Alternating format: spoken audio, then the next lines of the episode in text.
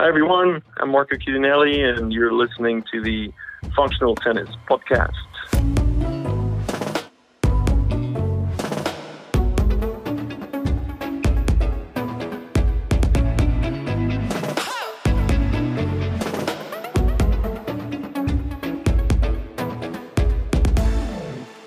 Welcome to episode 104 of the Functional Tennis Podcast. I'm Fabio Molly, your host. This week I speak to ex Swiss pro and 2014 Davis Cup winner Marco Chiudinelli. I find out what he's up to since retiring from the tour. We talk about changes in the tour over the past few years, winning the Davis Cup, up and coming Swiss player Dominic Stricker, and a lot more. Before we get started, as usual, a shout out to our great podcast sponsor, Slinger. Slinger make the awesome portable ball machine, the Slinger Bag, and you can head over to slingerbag.com to find out all about it. Okay, here we go. Hi, Marco. Welcome to the Functional Tennis Podcast. How are you? Yeah, fine. Thank you very much, uh, Fabio. I'm like here sitting in my office, and um, weather's been great outside finally here, also in Switzerland for a week or two. But um, yeah, I'm, I'm compared to my times on the on the circuit on a professional tour, I'm spending you know most of my office time uh, indoors. So yeah, well, but that's new life, I guess. How's that been since you retired in 2017? What's life been like since you retired? What keeps you busy? Well, I have like a, a, few different things I'm doing. Like one of my main pillars are, are tennis camps that I offer since my retirement for you know regular players, uh, hobby players of all sorts, all levels, all um, all ages. So you know we've been uh, we have like a couple of camps for kids, but all the others are open for players of all ages groups. And you know last year we had someone aged 80 too, and and I love you know that that mix and to kind of you know bring some some insights to to all sorts of players and uh, and I'm always like also the I'm basically doing the, the travel agency kind of style too for those camps. So I'm not just doing the, the on court work, but also like, uh, you know, the, the flights, the hotels, everything goes through me. And that's why I spend a lot of time uh, uh, on my, you know, my computer and, and uh, on the phone. And yeah, because I'm, I'm, I'm organizing those really from scratch. And then besides, uh, I'm involved in some in a golf championship as well that I organize for companies here in Switzerland. Um, I'm a columnist for for the newspaper here, the local newspaper in Basel. There I write about tennis, so um, that's also you know on the computer. And uh, but uh, yeah, so uh, I'm still on court, but uh, way less than before, obviously. Yeah you're really hands on with your camps. Do people come from all over Switzerland or all over Europe or the world to attend them? Um, well, uh, so far, have, uh, having I'm having almost just uh, Swiss clients, Swiss customers, and um, and then you know a few times some people from just across the border, mainly Germany. Yeah, I've had people from from Italy and France once, but uh, yeah, so far it's uh, it's still growing. But uh, yeah, my clientele is is mainly from uh, Switzerland. Yes. So it's a mixture. You do kids as well too? You say eighty-two year olds. That must be great to have people on, people in the course who really want to learn.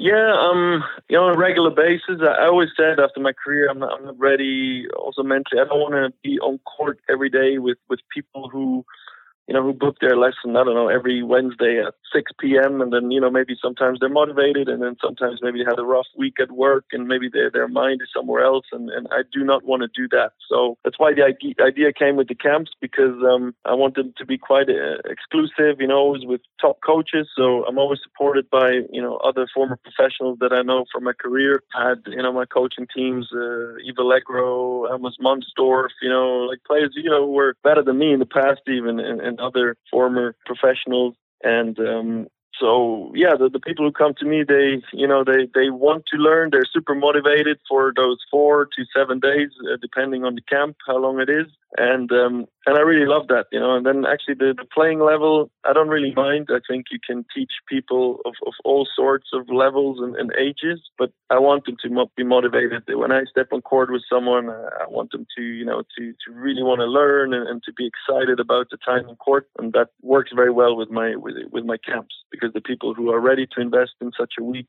then obviously they, they will be motivated from the beginning until the end. And uh, and this is why I do not. Uh, I do not offer anything like you know like random, let's say, just normal tennis courses or classes. Yeah, I, I, uh, have a few, re- a couple of regional kits that I teach on one evening per week. That's the only thing. But beside that, uh, I just do the the camps. Yeah. And where about are they based? Well, We've been. I started in Spain first of all, um, in La Manga actually, because they, you know, have been uh, having a partnership with the ATP back in the day when I was still playing, and I thought it was a great venue. But now, you know, the last two years, I had to, um, yeah, be quite flexible with the whole travel bans, and um, so I built up much more in in Switzerland now. We're, we're in you know such uh, so many nice places here. We're in Zermatt, which is you know one of the most famous places in Switzerland in the mountains. We're in Ascona, the south of uh, Switzerland, where usually the, the sun always shines.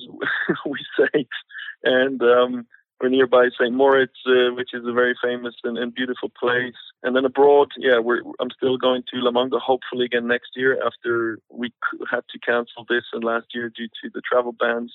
And then um, also now in July, in, in three weeks from now, less than three weeks, I'm going to Halle, uh, you know, to have a, a, camp on grass court, on the original grass courts uh, there, because I don't know if you know, but uh, I've been living there for over 10 years. My, my training base during my professional career was for most of the time was in Halle at the Breakpoint base. It was called there, and uh, therefore I know all the people very well. Uh, also the ones who take care of the tournament, and um, that's why I was uh, lucky enough to to be able to book those courts as the you know the first group that can walk on those after the tournament. So 10 days after the final, we'll be there. And uh, yeah, I really look forward to that because it will be my first time. We were planning to go last year, but again, due to COVID, unfortunately, yeah, it's been such a mess last year. We had to cancel in, in 2020, but now um, it really looks uh, very good for us to get there in uh, in less than a month. Nice. And you'll have to, I only recently heard about this over the weekend. We were talking about La Manga and we are talking about football teams going away in training camps. And the it was actually the Irish rugby team. And they go to a place in Portugal, in Lobo, where there's a training centre there. There's football pitches, rugby pitches, and the gym leads out to it. And teams booked them out for a week. But I think from a tennis and paddle perspective, it's quite good as well. So I'm sure you'll be have a camp over there soon. Well, I don't know. You know, to be honest, I'm a total newbie to Portugal. I've never, I've been to to like 60 countries uh, in like during my career mainly, but Portugal, funny enough, it, it has still never been on my list. So um, yeah, I really don't know much about uh, Portugal. Although I practiced once for a year with uh, Fred Gil, former top 100 player from from there. But yeah, so far no plans yet for Portugal. One day, one day. And tell me, Marco, so you do a bit of writing for the papers this week with, obviously, with Roland Garros is just over now. Tell me, what will your main article be about? You know, I'm not writing regularly, so I'm writing. My columns are always like if something special happens, then you know the newspaper calls me and says like, "Hey, look, uh, what's your opinion about it? We would really love to know." And as I'm uh, from the same city from Basel, like uh, Roger originally is. Obviously, Roger is always a big topic in in our newspaper, and uh, you know his retirement last week, yeah, was then such a thing that uh, you know the, the paper called me and said, "Hey, look, we really need something for tomorrow. Can you?" And then, uh, yeah, so that was what I wrote about, not about the matches, but um, about my uh, opinion on the on this uh, yeah retirement of uh, Roger in in Paris. And can you tell us quickly, if you want, do you think it was good or bad or quite neutral? Well, it's been very special, you know. I think if, if you if you don't look into the details, you, you could think like, hey, that that's a very weird decision. But um, yeah, I kind of explained my my point of view. I think it, it it is understandable if you really look into it, and, and if you look at the how the season went so far for him, what were his goals in, in Geneva as well as in, in Roland Garros. And I think, uh, yeah, having you know, the big goal to, to perform well in Wimbledon and, and maybe even having a chance for the title, you you definitely want to play some, you know, some on grass before, which, uh, uh, yeah, would have been difficult for him if, if he kept uh, on playing in Paris for longer. You know, let's let, let him win another match against Berrettini, which, you know, I think wasn't impossible. Um, then, you know, time would, would have been very short. And we all know grass is very particular. You, you need to, you know, adapt a few days. And especially him this year, not having played you know, almost not having played any matches.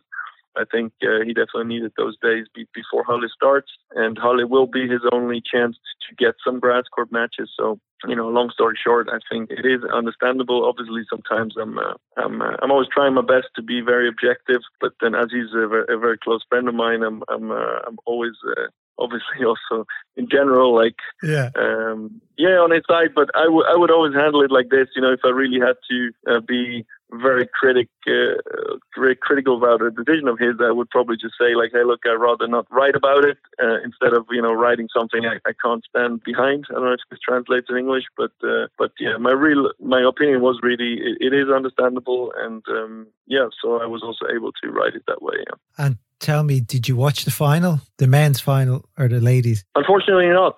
I have. Uh, I've been looking forward so much to that semi-final, and have been disappointed. You know, the Nadal Djokovic match that was just, uh, yeah, unbelievable.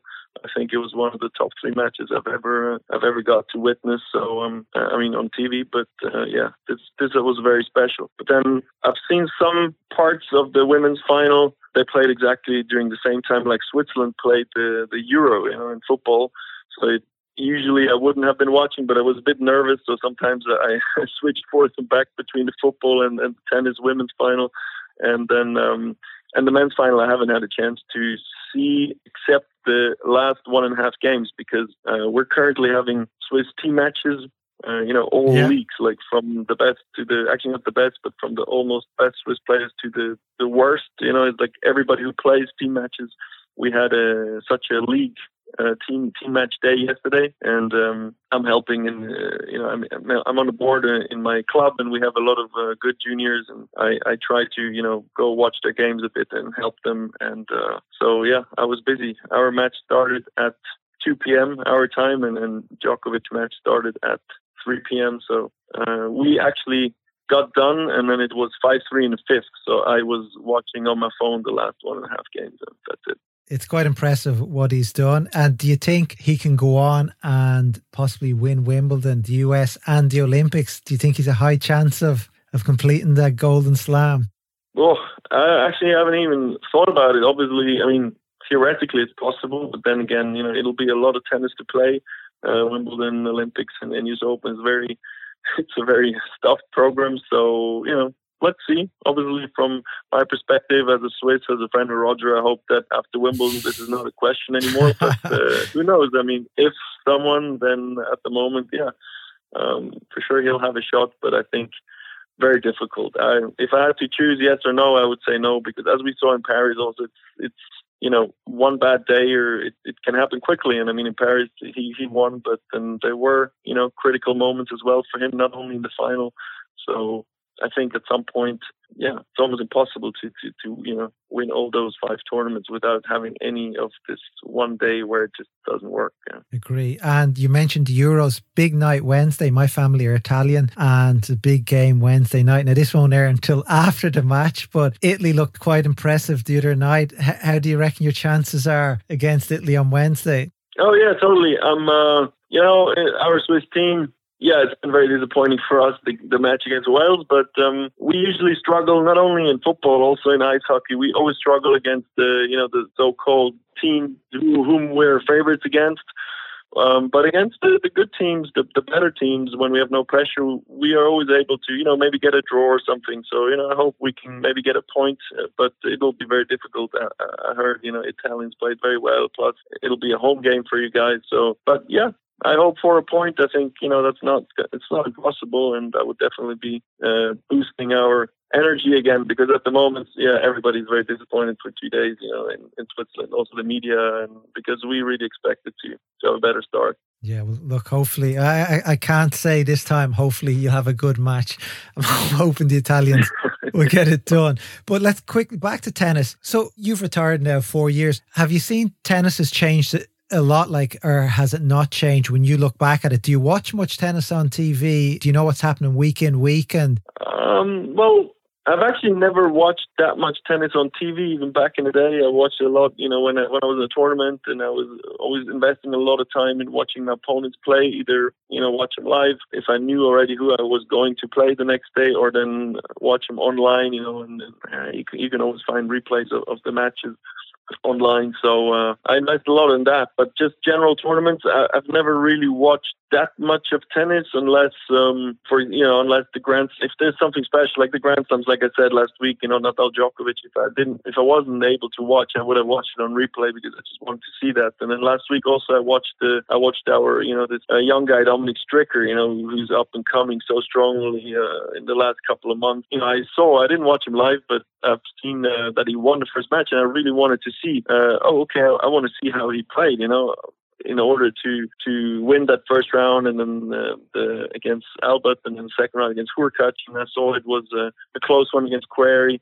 Uh, with match points, so um, those matches I watched all on, on replay because obviously I'm very interested in, in you know in Dominic as he's like our uh, one of our future hopes. But uh, just in general, other matches I uh, I follow the scores, and then if I see something like you know a score that maybe you know surprises me, and like then maybe I go into replay and, and have a look afterwards. But then usually I, I like to skip fast forward always to the, the crucial moments. Like I'm not the guy who sits like and watches for two hours most of the matches, but I, I like to see what happens at I don't know, like you see in the stats after the match the break happened at I don't know four all. So then I want to see from four all to six four. You know, like what happened there. You know? So that's how I watch tennis. And then what has changed? Well, yeah, I guess a lot has changed in the last one year and a half just because of the, the circumstances with, you know, nothing really being normal with, you know, all the, the testing going on and, and, and the difficult traveling and, and the, you know, the ranking that is still a little weird sometimes. But uh, yeah, beside that, I think we're still playing the same sport, and uh, and the best players are still the same the, same ones. Yeah. I think we could ask somebody from back in two thousand and seven or eight or nine. Has any of the top players changed? They'd probably say no. Join over 10,000 people who have downloaded our free match and practice PDFs over at functionaltennis.com forward slash downloads. Our match and practice PDFs help you plan and evaluate your matches and practices. We have some other free downloads there for you too. So make sure you go over to functionaltennis.com forward slash downloads. But moving on to Dominic Stricker, so I completely forgot about him. Have you practiced with him? Um, actually not. Uh, I've actually never hit with him. Um, you know, four years ago, how old was he? He was 15 back in the day. Of uh, in my last year, the last year of my career, I've hit with a couple of, of young kids when, when I prepared for my last Davis Cup tie. But um, I hit back then with the with the guys even a year younger, Jerome Kym, and with a guy that is probably like two years older. But with him, I don't know actually why wasn't he there, or um, or did Swiss just like you know put the others on court? No clue, but uh, yeah, I have. Uh, that's why I also haven't haven't really seen him play that much, so that's why it was very interesting for me last week to to see those matches. And yeah, you said you haven't seen him play too much, but you know what makes him special? Like, what, what do the press say? I think if this week he's about 280 in the world for an 18 year old, he's moving quickly up the rankings. Yeah, I mean, you know, great story. I think 289. I think because I just saw before we started our chat, I, I saw it online. Like he posted it. I'm following him online. I think I saw 289. Um, which almost gets him into the qualies you know of the Grand Slams. Not not not uh, yet, but almost. So hopefully he can you know manage until the US Open, maybe to, to even get a direct acceptance to to qualies. That'd be great for him. And uh, yeah, I, have seen him play live in. I can't remember when. It, I think it was in April, either or in March. No, it was in March. We had a this ITF uh, 25 uh, event here nearby and I was helping the the, organi- the organizers a bit with, with a few things, and uh, and he was playing there like all the other good young kids were, and so I watched his matches, and yeah, he, he played played okay, but he he got beaten I think in quarters. If I remember well, and it wasn't like you know that impressive. I thought I thought you know it's still quite a you know a, for sure another year until uh, he, he'll be having a chance to, against uh, the, the better players. But then two or three weeks later, he won the challenger in Lugano out of the blue against players who who I've played against uh, in the end of my career, who I've known like what was really, for example, Sugita. Oh, was such a tough guy to beat. It's, it's, not a guy who who has like those, you know. Uh, sometimes maybe you have opponents who who you know well they have some bad days, they have great days, but sometimes they're really easy to beat. But I think Sugita is like this tough guy who's just like always trying hard and always moving well and and making you play and really making you win the match. You know, he won't give you anything for free, and uh, you know, beating him and then some other good wins that week, I thought, wow, that was impressive. And then again, I was I was surprised he followed up with you know great matches, quarterfinals in, in Geneva, and now quarters in Stuttgart. So yeah, just hats off. And yeah, I'm not gonna lie, I wouldn't have thought he, he would be, winning that much when I saw him play live uh, in in March. It's good to see these guys. You know, he's not the most hyped. He wasn't the most hyped junior out there, and he sort of just made this breakthrough now, which has been amazing. And we've been following him since probably last year when he made a bit of a breakthrough. And yeah, it's, it's really impressive. So Swiss tennis is in good hands with him. But going back to tennis, is there anything you miss from your traveling days? Sure. The traveling, for example. I, I always love to travel. I love to explore new places in the world, and uh, it's always been a passion of mine. Like, uh, also one of the highlights uh, in my years since I don't play anymore was a, a trip to Japan. Um, almost two years ago now for three weeks, just exploring the country. I've been so many times to Japan and always loved it, but obviously when you go as a tourist, you can even enjoy it more and, and see more things. So um, that was like a, a, total highlight so far since I stopped. And um, yeah, so also during my career, I loved traveling. I loved you know having different cuisines and different mentalities around you and and um, yeah, so sometimes I'm I, I do miss that. And then obviously sometimes I do miss the adrenaline. You know, a lot of times I'm also happy about, you know, I don't know, just going to bed. Obviously I have also things in mind, but it's different. So, um, but those strong emotions uh, that, that you experience on court, I think, um, yeah, it's something that you, I think, I think back to it with a smile uh, I'm not sad about it, but then obviously I, I think sometimes, well, you know, they. Ho- I hope that the ones who who are still living it that they really can appreciate it. I think after you stop, you. I've always been aware of of, of having had a, I think a, a lucky career choice. Yeah, I knew that I was lucky to experience those moments, like when you play Davis Cup, or like, yeah, it's just been amazing. But I know it even more since I don't have it anymore, obviously. So um, I once had a, a, very interesting chat in, in uh, during our Davis Cup tie 2013 in uh, in the Neuchâtel against Ecuador. Yeah, we had to, to, to, win that match to, to maintain the league, which we did, and then the year after we won the Davis Cup. And the the, the president of the, of Ecuador back then was uh, Nico Lapentti, and I had a chat with him when I was actually watching my opponent because I didn't haven't never seen him play before. So I went to see the practice, and then Nico sat next to me in, in, in the empty stands, and we chatted a bit, and you know, was asking him how he's doing, and as it was quite a while already, he he stopped so early, and uh, I remember he he told me back then, like, hey, you know what, just play as long as you can and enjoy it as long as you can because you know you, you can't go back and and you, you will find out one day, you know, how good it was. And, and this is somehow always, uh, I always remember, I still remember that conversation. I thought he really nailed it there. And um, yeah, he, he, was totally right. And, and I feel the same. We get onto the Davis Cup in one minute. Before that, I want to ask you, you know, you hear a lot of reports about mental health these days, and you hear reports players aren't happy. It's tough out there. You know, they're on their own, traveling all the time. You seem to be the totally opposite of what I hear a lot of. No, I think it, it definitely is a very special life uh, the tennis players have and live. But you know, I guess the same counts for other sports. You know, each sport. Okay, the team sports are maybe a bit easier because you're never alone, so they're easier, and you know, you always have people around you. But they may be tougher uh, in other things. You know, in a team sport, you always rely on a coach that lines you up, etc. Whilst in tennis, you're you're you know, I think that the great thing about our sport is you're really in charge of your own success or or, or or uh, yeah, or, or no success.